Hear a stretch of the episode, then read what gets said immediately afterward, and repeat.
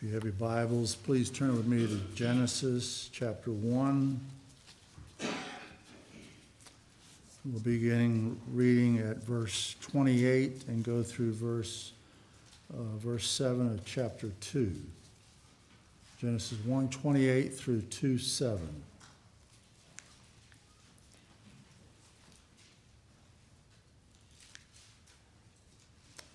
The two accounts of creation, Genesis 1 1 through 2 3, and Genesis 2 4 through 25, are designed respect, respectively to demonstrate the all wise and all powerful sovereignty of God. First account, and his special creation of humanity to rule for him over all other created things. The second account. Though the creation stories are fundamentally theological and not scientific, nothing in them is contradicted by modern scientific understanding. Genesis insists that all forms of life were created after their kind. That is, they did not evolve across species lines. Most importantly, the man and the woman were created as the image of God. Genesis 1:26. In other words, humanity was created to represent God on earth and to rule over all things in his name. Genesis 1:26 through 28. God's desire was to bless humanity and to enjoy relationship with him. Begin reading at Genesis chapter 1 at verse 28. This is God's word. And God blessed them. And God said to them, Be fruitful and multiply, and fill the earth and subdue it, and have dominion over the fish of the sea, and over the birds of the heavens, and over every living thing that moves on the earth. And God said, Behold, I have given you every plant yielding seed that is on the face of all the earth, and every tree with seed in its fruit you shall, you shall have them for food.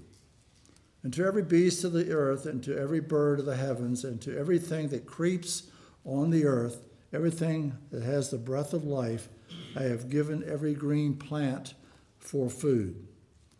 And it was so. And God saw that everything that he had made, and behold, it was very good. And there was evening, and there was morning, the sixth day. Thus the heavens and the earth were finished, and all the host of them. And on the seventh day, God finished his work that he had done, and he rested on the seventh from all his work that he had done. So God blessed the seventh day and made it holy, because on it God rested from all his work that he had done in creation. These are the generations of the heavens and the earth when they were created in the day that the Lord God made the earth and the heavens. When no bush of the field was yet in the land, and no small plant of the field had yet sprung up, for the Lord God had not caused it to rain on the land, and there was no man to work the ground, and a mist was going up from the land and was watering the whole face of the ground. Then the Lord God formed man of dust from the ground and breathed into his nostrils the breath of life, and the man became a living creature. Amen. New Testament reading comes from Paul's letter to the Philippians, Philippians chapter 3. We'll begin reading at verse 8, going through verse 1 of chapter 4.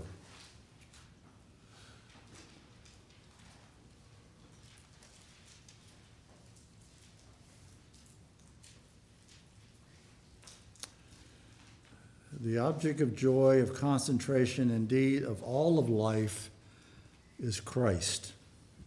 Paul's purpose in life was to know Christ experiential, experientially, experientially, becoming like him in his death and attaining to the resurrection from the dead. Like an athlete who does not waste time looking around or looking back, Paul exerted all out effort to reach the finish line of Christian maturity. He did not presume to have attained perfection and therefore fully pursue the goal of God's upward call in Christ Jesus. He likewise called for the Philippians to move forward in their Christian lives. Simultaneously, in this exhortation, he strongly denounced the false teachings of careless living on the one hand and spiritual perfectionism on the other. He appealed for unity and maturity by reminding them that they were citizens of heaven. Because the Philippians were intensely proud of their Roman citizenship, they would have quickly grasped all that Paul would, all that Paul meant. Finally, he reminded them that they would be transformed at the coming again of the Lord Jesus Christ. Philippians chapter 3, beginning at verse 8. This is God's word. Indeed, I count everything as lost because of the surpassing worth of knowing Christ Jesus my Lord. For his sake, I have suffered the loss of all things and count them as rubbish, in order that I may gain Christ and be found in him, not having a righteousness of my own that comes from the law, but that which comes through faith in Christ, the righteousness from God that depends on faith that I may know him and the power of his resurrection, and may share his sufferings, becoming like him in his death, and by any means possible I may attain the resurrection from the dead. Not that I have already attained this or am already perfect, but I press on to make it my own, because Christ Jesus has made me his own. Brothers, I do not consider that I have made it my own. But one thing I do, forgetting what lies behind and straining forward to what lies ahead. I press on toward the goal for the prize of the upward call of God in Christ Jesus. Let those of us who are mature think this way, and if anything you think otherwise, God will reveal that also to you. Only let us hold true to what we have attained. Brothers, join in imitating me and keep your eyes on those who walk according to the example you have in us. For many of whom I have been often told, often told you, and now tell you even with tears, walk as enemies of the cross of Christ. Their, their end is destruction. Their God is like their belly, and they glory in their shame with minds set on earthly things. But our citizenship is in heaven, and from it we will wait Christ, the Lord Jesus Christ. We await a Savior, the Lord Jesus Christ, who will transform our lowly body to be like his glorious body by the power that enables him to even to subject all things to himself. Therefore, my brothers, whom I love and long for, my joy and my crown, stand firm thus in the Lord my beloved. Turn in your Bibles to 1 Corinthians 15.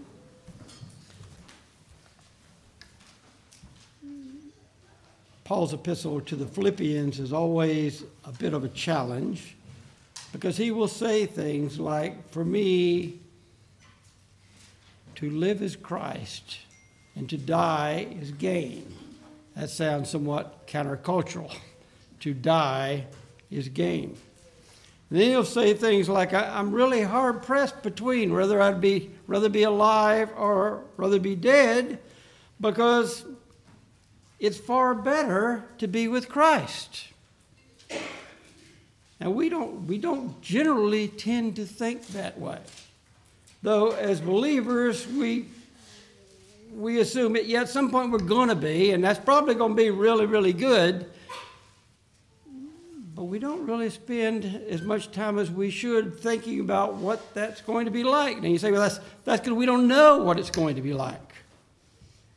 And in a sense, even, even if Paul was the man that rose into the third heavens, whatever he saw, he could not say. It was so beyond the ability to communicate that we don't have any more information about that. But we do have a great deal of information. And in today's passage, which incidentally is a passage in which I went over a lot of things over these particular verses last Sunday evening, but an entirely different, with an entirely different focus. Today, as we pass through these passages, I want us to focus upon the answer to a to the rather skeptical question that Paul postulates people have in their minds. What kind of bodies are we going to have? When, if, if, we're, if, we raise, if we're raised from the dead, what are our bodies going to be like? It's a pretty good question. It's a pretty pertinent question. In, a, in our circles, in our church, in our church family, in the families of our church, in our friends, over the last couple of months, there's been a whole series of deaths. I mean, people have, people have died. People have died unexpectedly. People have died, well, you kind of knew they were going to sooner or later, but when they did, it was still a, a bit of a shock, and it takes, takes them getting used to the fact that they're not there now. Others who, who you knew it was going to happen sooner or later, all of a sudden they're gone. And oftentimes there's things unsaid and accounts not settled, and I wish things had been different. I wish I'd been a better friend, a better, better companion. Were they believers? Will I see them again? What, the, what will that be like? Let's read this passage, verses 42 through verse 50 of 1 Corinthians 15. Paul's going to say, So it is with the resurrection of the dead. This is what it's like when the dead are resurrected. What is sown, it is perishable. What is raised is imperishable. It's sown in dishonor, it's raised in glory. It's sown in weakness, it's raised in power. It's sown a natural body, it's raised a spiritual body. If there's a natural body, there's also a spiritual body. Thus it is written the first man, Adam, became a living being. The last Adam became a life giving spirit. But it's not the spiritual that's first, but the natural. And then the spiritual. The first man was from the earth, a man of dust. The second man is from heaven.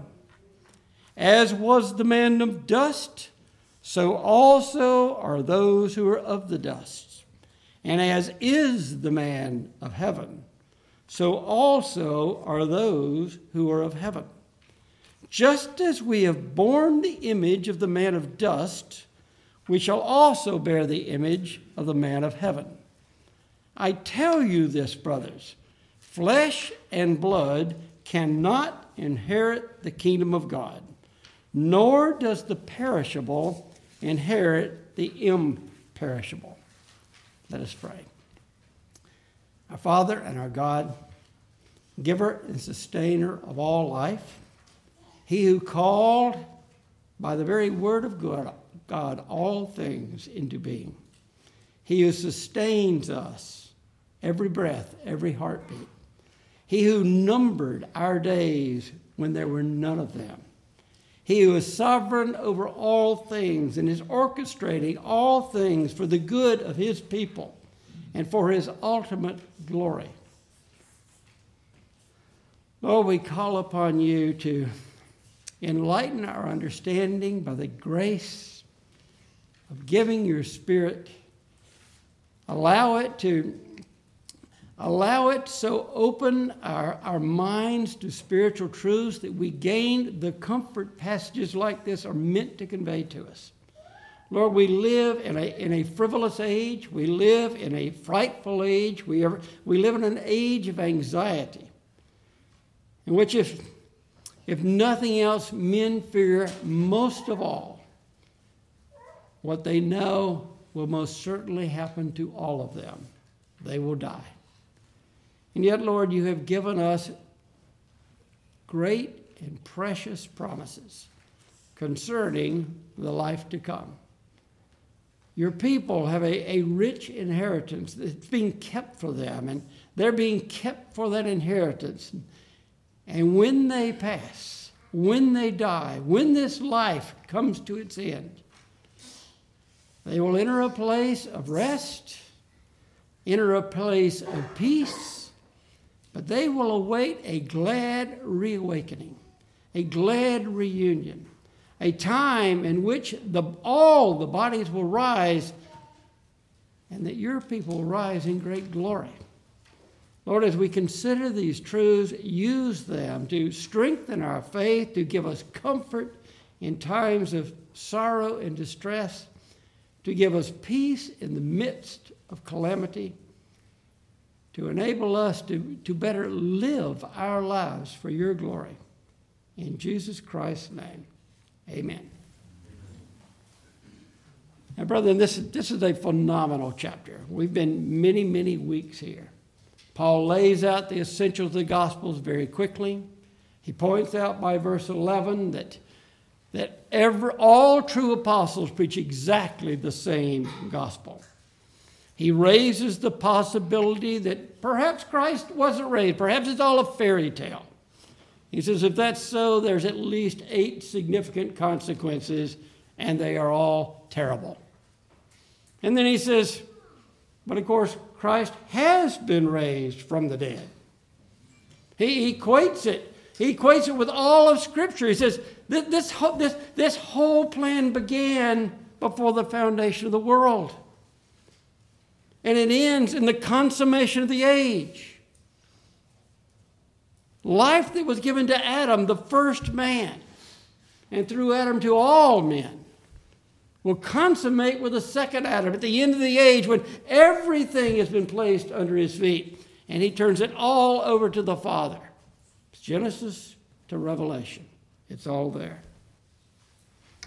Then he points out that even pagans believe in a life after death.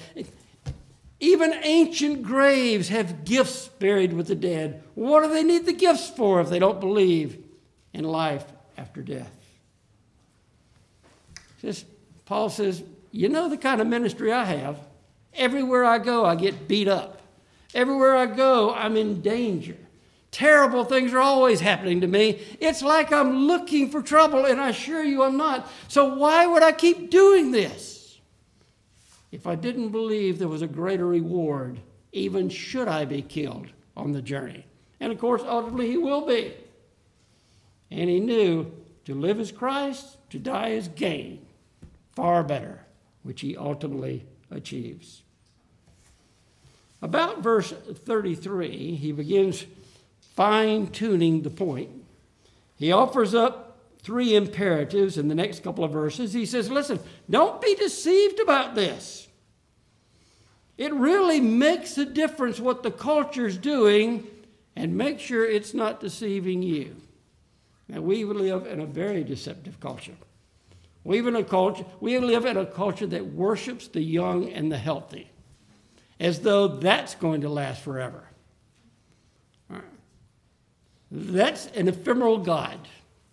And it doesn't take much age to realize that's a reality.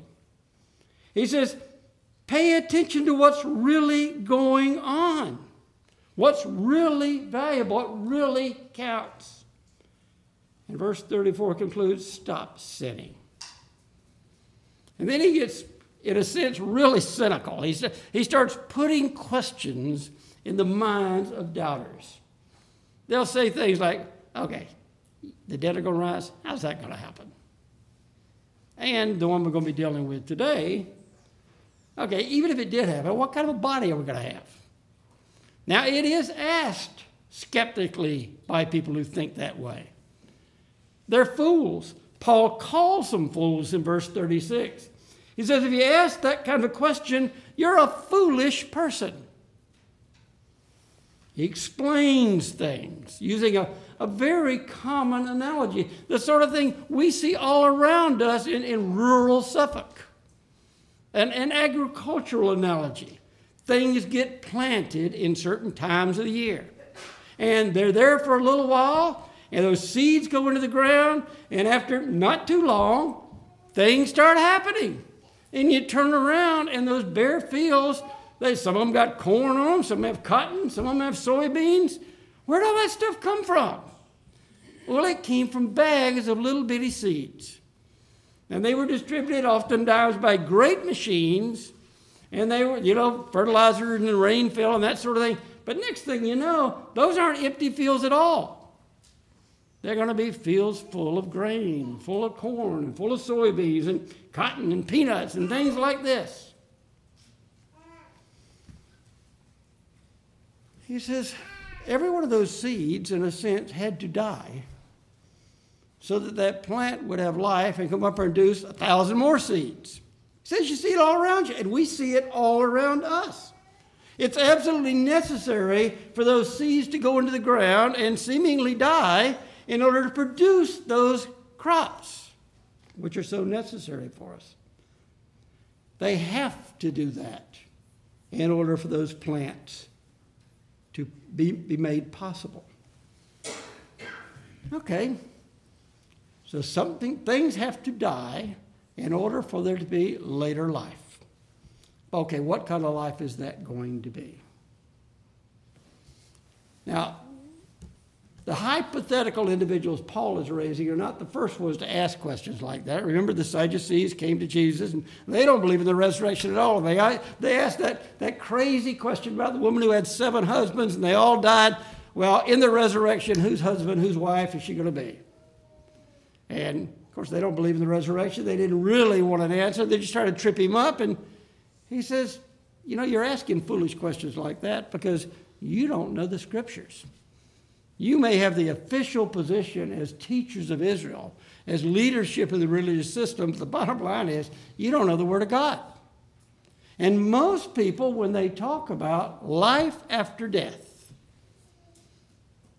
in fact, I'm thinking of the, the way the popular, the popular culture thinks about life after death. Think of movies, think of television shows, think of novels you read about the dead rising and what they're like. That's evidence that they don't know their Bibles. Now I realize they're just trying to be entertaining. And sometimes it's very entertaining. But that's not Bible truth. Believers know where the truth is. And we're going to be passing through some passages that shed an awful lot of light on our resurrection bodies. But most people, when they think about such questions, they, they're picturing the dead coming back kind of like what they looked like the last time you saw them. I mean, in popular culture, they say, you know, murdered people with holes in them and pieces missing and things like that. You know, walking corpses. But at, a minimum, when we think in terms of they were aged, they were diseased, they were pretty worn out, they have kind of decayed bodies, they're dragging themselves along with rags hanging off and that sort of thing. Well, if that's the resurrection life, what kind of life's that? How could Paul say that would be better than this? Well, that's not the resurrection life. The answer to the question, what kind of body do they come, what kind of, with what kind of body do they come at the resurrection? The answer is, well, not the kind that died. Not the kind that died. Now, again, that's exactly what happens agriculturally. You throw that bean in the ground, and the next thing you know, there's a bush. Now, we understand there is a connection between the bean and the bush. But the bean is a whole lot different than the bush. And all of a sudden, there's all kinds of other beans on the bush. I'm thinking soybeans. I'm not sure where the bean is. Up, it may be below ground for all I know. But so I don't pay that much attention to the field, but I know it works that way. Verse 37 tells us what you sow is not the body that is to be. In fact, the way to think about it is this. Your physical body, the physical body that, that gets buried when you personally die, your phys- physical body will be like then what your physical what your, your physical body will be like then what your spiritual body is now if you're a believer. Now i'm i'm going to take for granted that if you're a believer your spiritual body is at least alive it may not be as most healthy it may not be as mature as it ought to be you, you may not have been feeding it spiritual food so that it's growing, maturing, and developing like it should, but it is alive. Your physical body, which is now alive, is going to be more alive spiritually than it is right now. There's a phenomenal change coming. But what you sow is not the body that is to be, verse 37 tells us. Then it reminds us not all flesh is the same. You know, human flesh is of one kind, animal flesh is another kind, bird flesh is another kind, fish flesh is another kind. For that matter, heavenly bodies aren't the same. The sun is different than the moon. Who knew? Stars are different from planets. Stars are different from each other. There's some out there that apparently are huge compared to our sun and our sun happens to be a star. Now, maybe people didn't know in the ancient world, but we know now. There's all kinds of different things up there. There's heavenly bodies, there's earthly bodies, and everything has its own glory. Everything has its own body. And each of those bodies, whether it's a, a fish body, an animal body, a plant body for that matter, a human body, a, a planetary body, a, a solar body, a interstellar body, kind of running out of the adjectives there, they have bodies that are uniquely given to them, suitable for purpose, let's say. If, if, if what your job is, is to provide at exactly the right distance enough light and heat for life to exist on Earth, you're going to have to be this big, this hot, at this place. Because all the other planets in our solar system, it doesn't work. The sun had to be exactly like it is.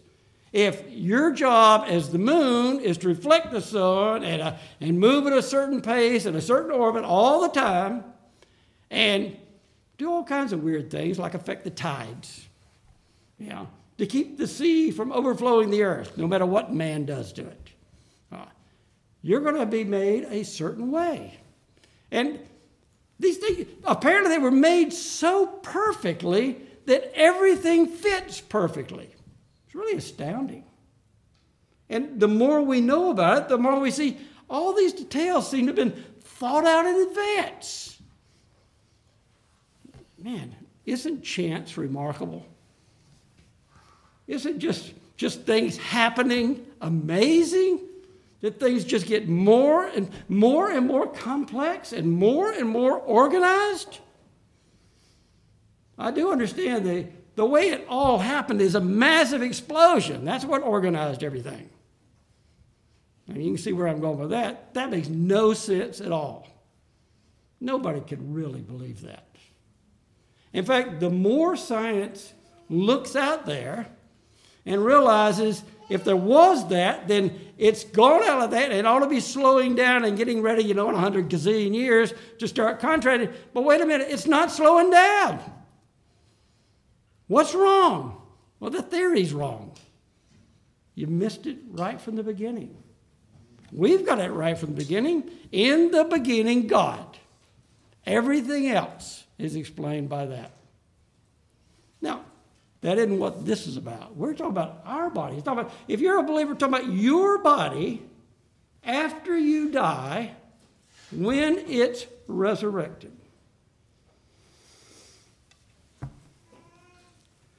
The glory of the heavenly is one kind.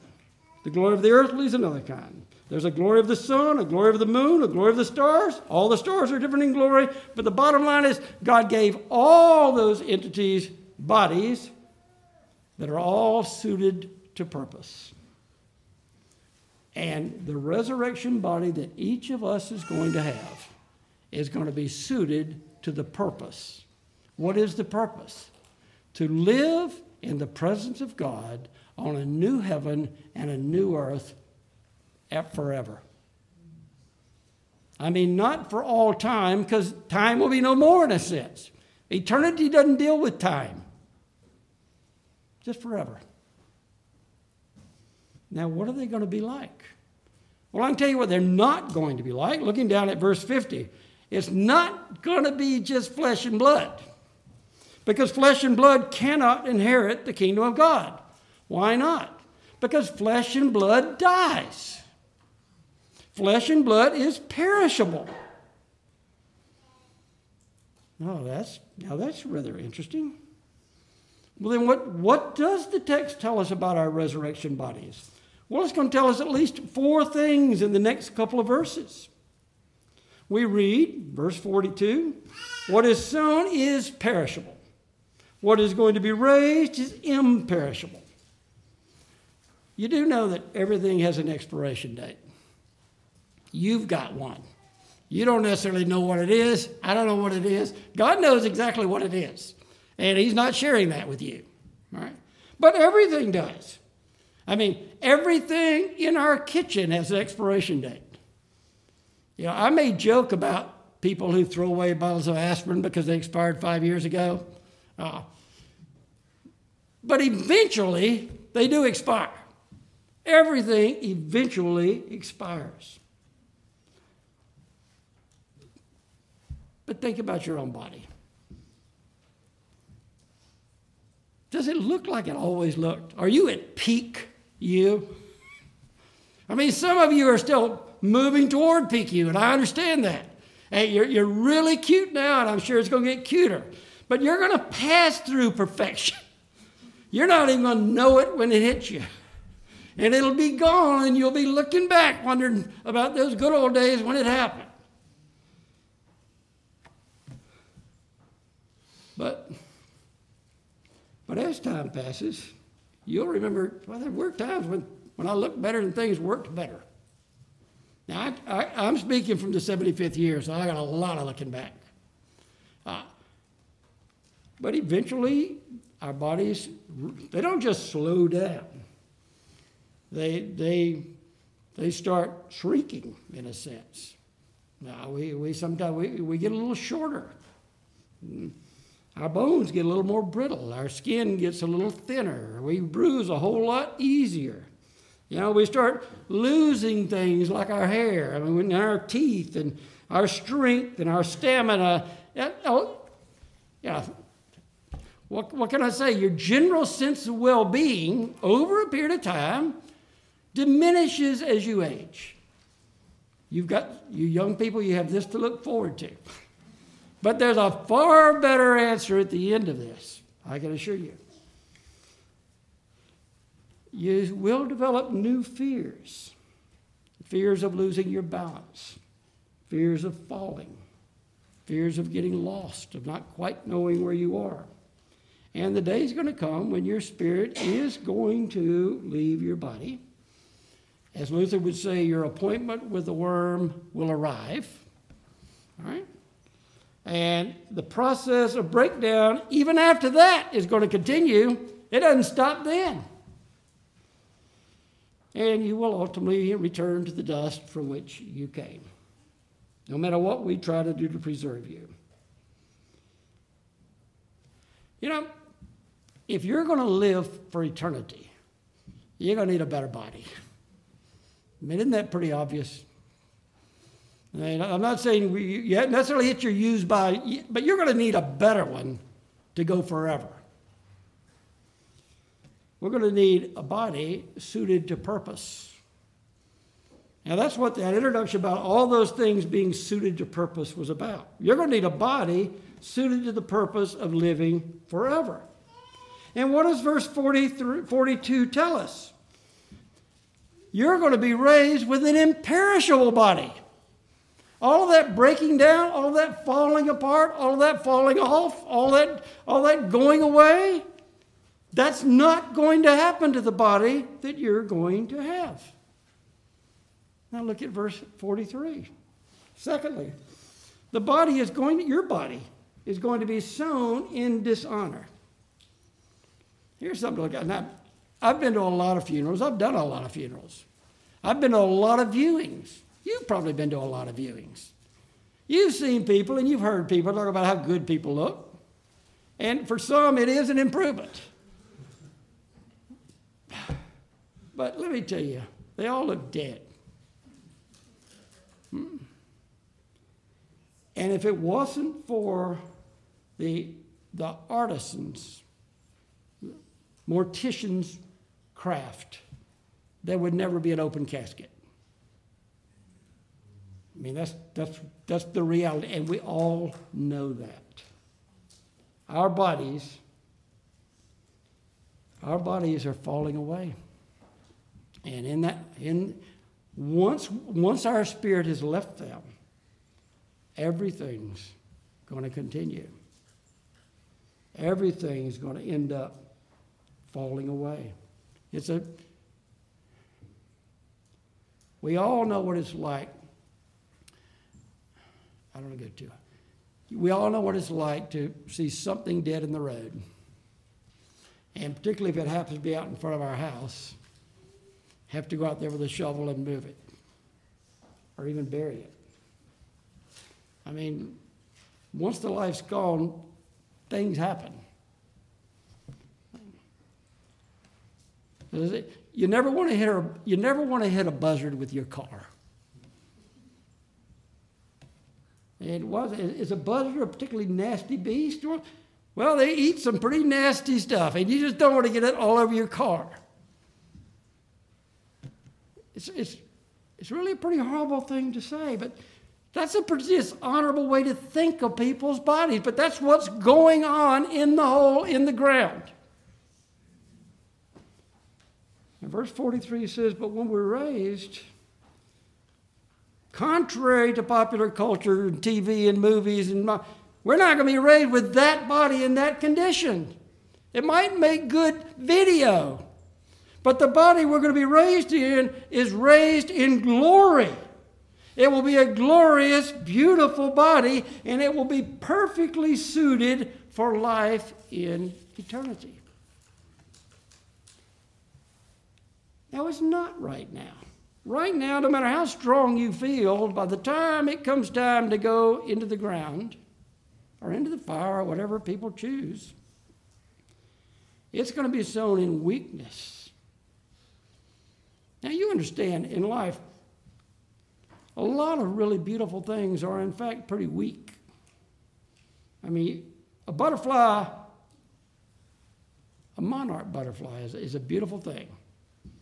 And if one lands near you, you might be tempted to reach out there and pick it up. If you do, you will mar its beauty. When you let it go, you'll have little bits of butterfly wing, little flecks of yellow and things like that.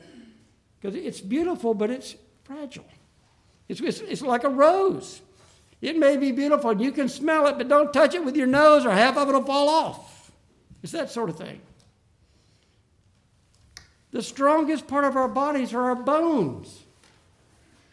I could probably fall off this, this whatever this is, stage here, and break something. That's, about, that's, that's the strongest part of me. Most of us can sprain an ankle just taking a step, getting out of our house. We're weaker than we think. We're all susceptible to injury. We're all susceptible to illness. The strongest of athletes are one tackle, one misstep away from it's all over. Miss, when death separates the soul from the body, the spirit departs the body, the remains that corpse is absolutely powerless. It's, it's a shell of a departed soul. But when that body comes back to life, when that body is resurrected, it will be reunited with that soul and it will demonstrate a power that is unimaginable because it's not a human power. The best you can do right now is the best you can do. But that's not the best God can do. Your body may be sown in weakness, but it will be raised in power. Now, not hard power like we think, you know, uh, you know, tough as nails, hard as steel, not that sort of power. We're talking about resurrection power. We're talking about the power of 1, John, 1 Corinthians 6.14. God raised the Lord, and he will raise us up by his power. The same power by which he raised up the Lord. We will have imperishable bodies suited to purpose. We will have glorified bodies suited to purpose. We will be made alive by the power of God because, in the fullest sense, we will have, verse 44, spiritual bodies which are perfectly suited for purpose. It is, we will be sown, our bodies will be sown as natural bodies, but they'll be raised as spiritual bodies. Now, that is not saying that your body will be a spirit. That's what happened when Jesus showed up in the upper room. The disciples were scared, afraid. They think he's a spirit. Jesus very specifically says, I'm not a spirit. Touch me, feel me, put your hand in the holes. Have you got anything to eat? That sort of thing. Your body will not be spiritual. But it, and it won't be your natural body. It will be, in a sense, I love this word, it will be supernatural. After all, it is a miracle. That's what makes miracles miracles. They are supernatural. It will be a supernatural body, not like Superman.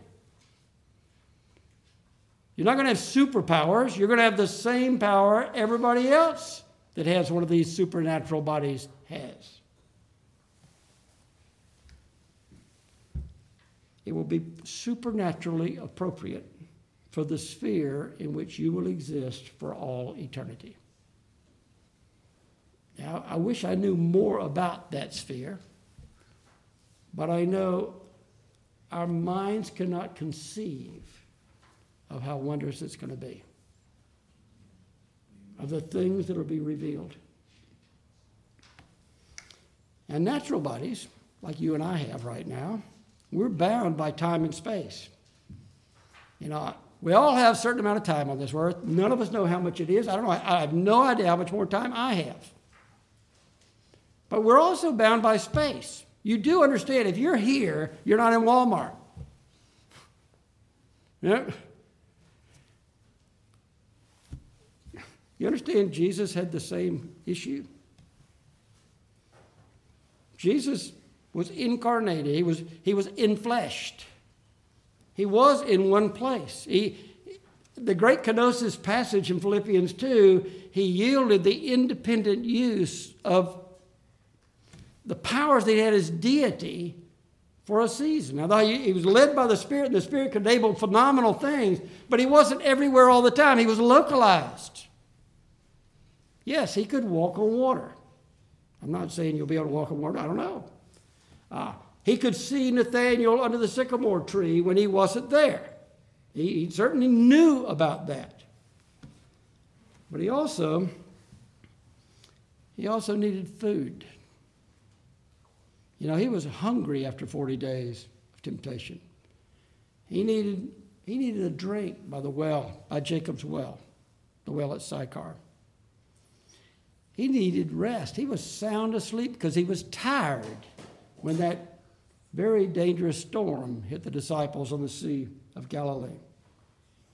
He suffered incredible physical abuse at the end. It culminated in what anybody would say were a series of mortal wounds. And at least to, from our viewpoint, from mankind's viewpoint, he died as a result of them. Now we understand Nobody could take his life from him. He had to willingly lay it down. But he did, and he offered up his spirit to his Father. That was that body. But when he arose from the grave, his body was changed. It was no longer limited by time and space.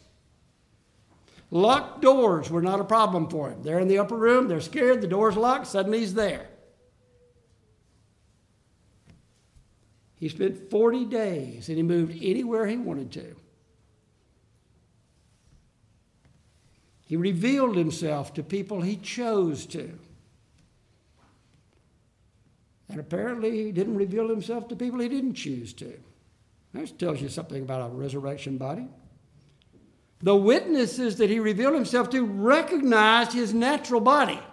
They said, Oh, yeah, that's the Jesus I know. But only when he lifted the veil off their eyes so they could see it. I mean, you could walk with him all day talking with him and not recognize who he was until at some point he reveals himself.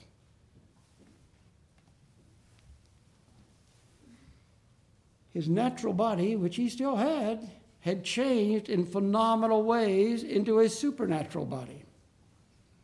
It had been raised a spiritual body. And when he ascended into heaven, as our hymn writer wrote, and sat down at the right hand of God, his natural, spiritualized, spiritual body ascended as well. And when he sat down at his Father's right hand, to await his enemies being all made into his footstool, his natural spiritual body sat down there too. When our natural bodies are raised, they will be raised as imperishable, glorified, powerful, spiritual bodies, all for the glory of God. And note how Paul concludes verse 44. He says, and I'm going to go somewhere with this, so pay attention here. He says, if there's a natural body, there's also a spiritual body. Everybody in this room has a natural body. There's an aspect of every single one of us that we can't see, which is the spiritual body. Those in Christ they're not what they're going to be, but they are things of beauty. And those out, out of Christ, not necessarily so. Let's just leave it there. I don't. I know how C.S. Lewis described it. He said it would be a nightmare. You've never really seen a more spiritually lost people are a terrible sight to behold the beautiful and the glorious in our society, the majority of which are lost. If we could see them with spiritual eyes, we'd be repulsed. If there's a natural body, there's also a spiritual body. Think of the implications of that, particularly for those outside of Christ. Everybody's going to be resurrected. Everybody's coming out of the ground. Every, the sea's giving up its dead. Everybody's going to everybody's going to be re- resurrected. Daniel 12:2 says, some to everlasting life, some to shame and everlasting contempt. That's a definitive statement. Looking at verse 45, Paul says, Thus it is written, the first man became a living being.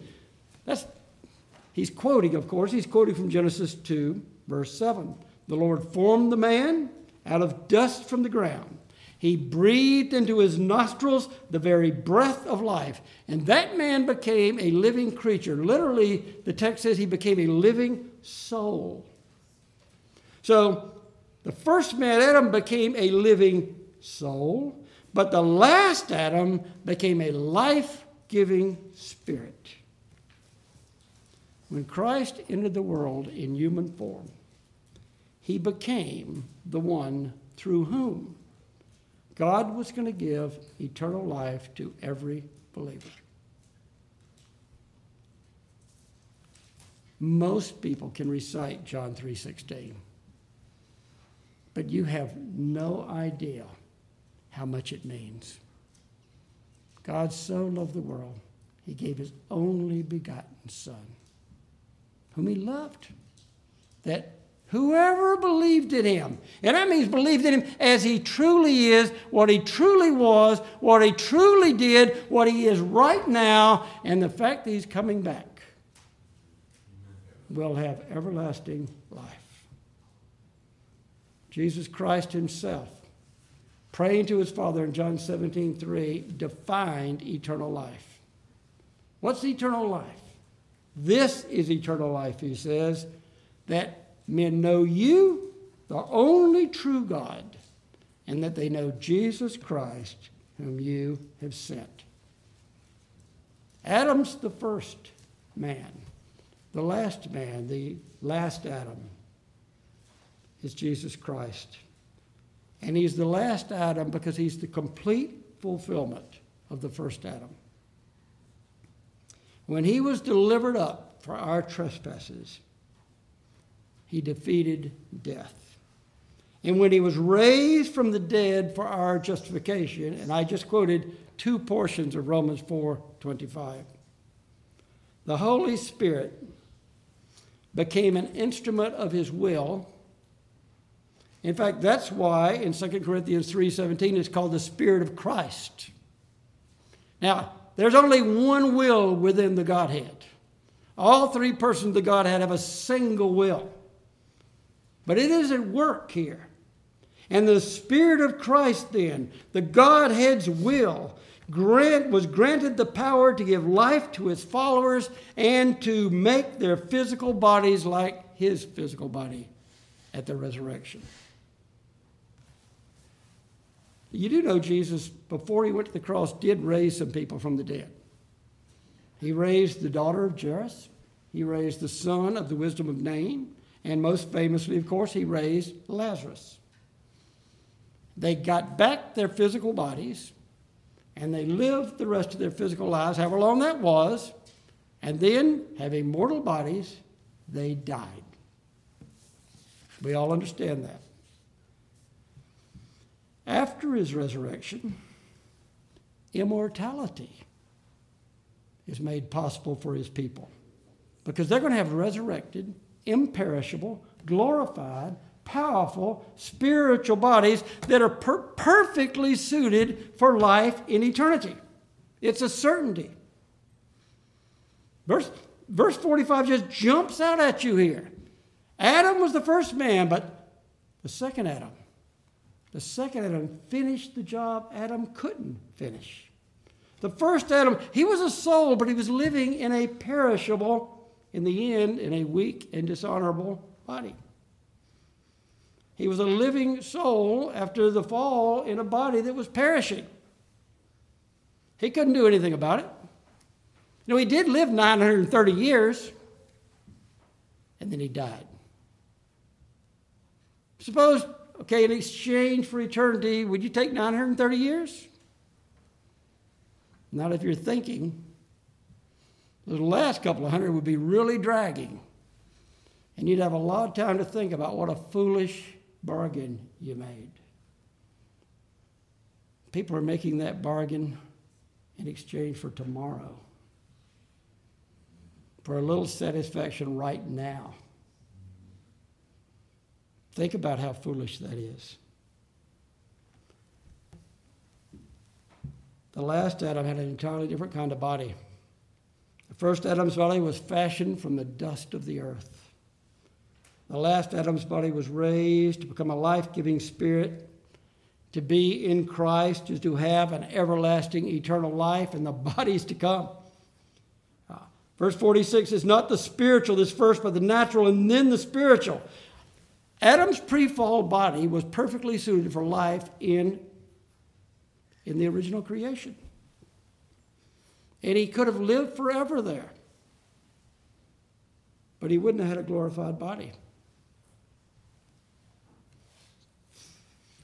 There are people who think that when it's all done, we're all going to return to Eden. It's better than that. It's better than a return to Eden. Eden wasn't as good as it's going to be. The first man, verse 47, was from the earth. He's a man of dust. The second Adam, he's from heaven. He's from heaven. Now look at verse 48. As was the man of dust, so also are all those who are of the dust. And as is the man of heaven, now we are talking about Jesus Christ, so also are those who are of heaven. If you have been born again, literally the word Jesus used to Nicodemus was born from above. If you are of heaven, if you've been born from above, of heaven, then you're in Christ and you're part of the of heaven crowd. He came from heaven, he's returned to heaven, he's going to draw us to heaven. Now look at verse 49. Just as we have right now, and we all are, bearing the image of the man of dust, every one of us. Adam had two arms, two legs, two hands, two feet, ten toes, ten fingers, you know, two ears, all that, all the standard equipment he had, just like all of us have. We bear the image of the man of dust we shall, certainty, we shall also bear the image of the man of heaven. See, there's a contrast between the now and the then. Just as surely as you bear the image of that man of dust, and you all do, if you're a believer, if you're in Christ, then you're going to bear the image of the man of heaven. Not your flesh and blood that's going to heaven, but it is you. And it's a great and more glorious you, beyond our imagining. The most remarkable thing about all this is that what you have to do to have it. Simply believe the promise of God. Believe the God that spoke everything to existence.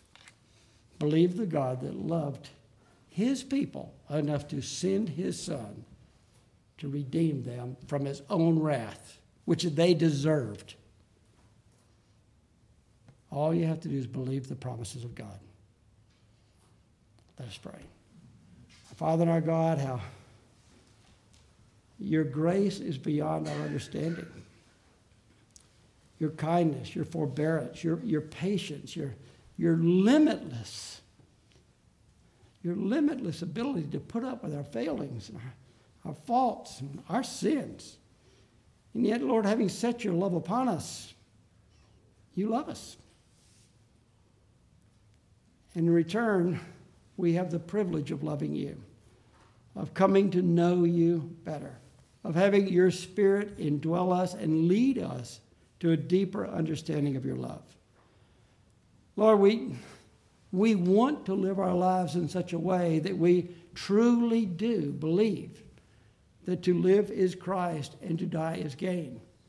Because we know it's far better to be with you than to be here.